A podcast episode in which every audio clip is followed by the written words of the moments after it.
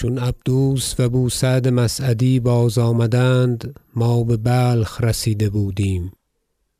جواب آوردند سخت نیکو و بندگانه با بسیار تواضع و بندگی.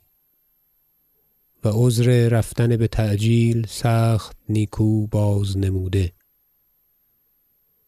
و امیر خالی کرد با من و عبدوس. گفت نیک جهد کردیم تا آلتونتاش را در توانستیم یافت بمویی که وی را نیک ترسانیده بودند و بتعجیل می‌رفت. اما بدان نامه بیارامید و همه نفرتها زایل گشت و قرار گرفت و مرد بشادمانگی برفت. و جواب نامه ما برین جمله داد که حدیث خانان ترکستان.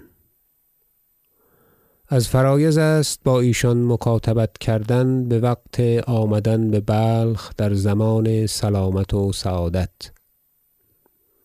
و آنگاه بر اثر رسولان فرستادن و عقد و عهد خواستن. که معلوم است که امیر ماضی چند رنج برد و مالهای عظیم بذل کرد. تا قدر خان خانی یافت بقوت مساعدت او و کار وی قرار گرفت. و امروز آن را ترتیب باید کرد تا دوستی زیادت گردد. نه آنکه ایشان دوستان بحقیقت باشند اما مجاملت در میانه بماند و اغوایی نکنند.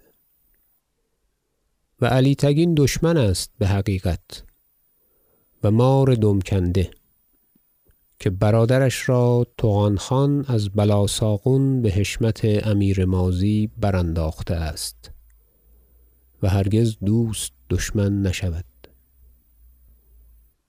با وی نیز عهدی و مقاربتی باید. هر چند بر آن اعتمادی نباشد ناچار کردنی است و چون کرده آمد نواحی بلخ و تخارستان و چغانیان و ترمذ و قبادیان و ختلان بمردم آگنده باید کرد که هر کجا خالی یافت و فرصت دید غارت کند و فروکوبد و اما حدیث خواجه احمد بنده را با چنین سخنان کاری نیست و بر طرفی است. آنچه رای عالی را خوشتر و موافق تر آید می باید کرد. که مردمان چنان دانند که میان من و آن مهتر نیست همتا ناخوش است.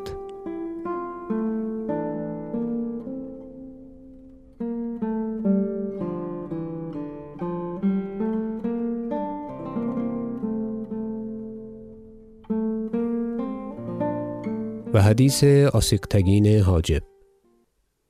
امیر ماضی چون ارسلان جاذب گذشته شد بجای ارسلان مردی بپای کردن او را پسندید از بسیار مردم شایسته که داشت و دیگران را می‌دید و می‌دانست.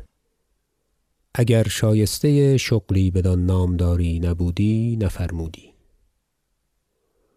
و خداوند را خدمتی سخت نیکو کرده است. بگفتار مردمان مشغول نباید بود و صلاح ملک نگاه باید داشت. و چون خداوند در نامه یی که فرموده است ببنده دستوری داده است و مثال داده تا بنده بمکاتبت صلاحی بازنماید یک نکته بگفت با این معتمد و خداوند را خود مقرر است بگفتار بنده و دیگر بندگان حاجت نیاید. که امیر ماضی مدت یافت و دولت و قاعده ملک سخت قوی و استوار پیش خداوند نهاد و برفت. اگر رای عالی بیند باید که هیچ کس را زهره و تمکین آن نباشد که یک قاعده را از آن بگرداند.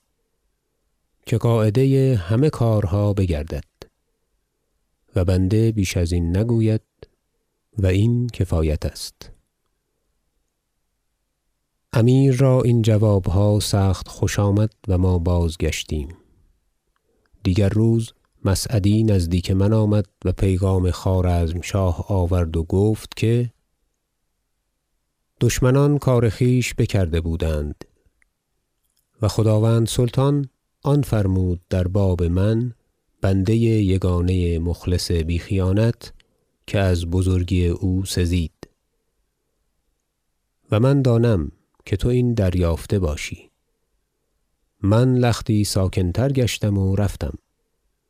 اما یقین بداند خویشتن را که اگر بدرگاه عالی پس ازین هزار مهم افتد و طمع آن باشد که من بتن خویش بیایم نباید خواند که البته نیایم.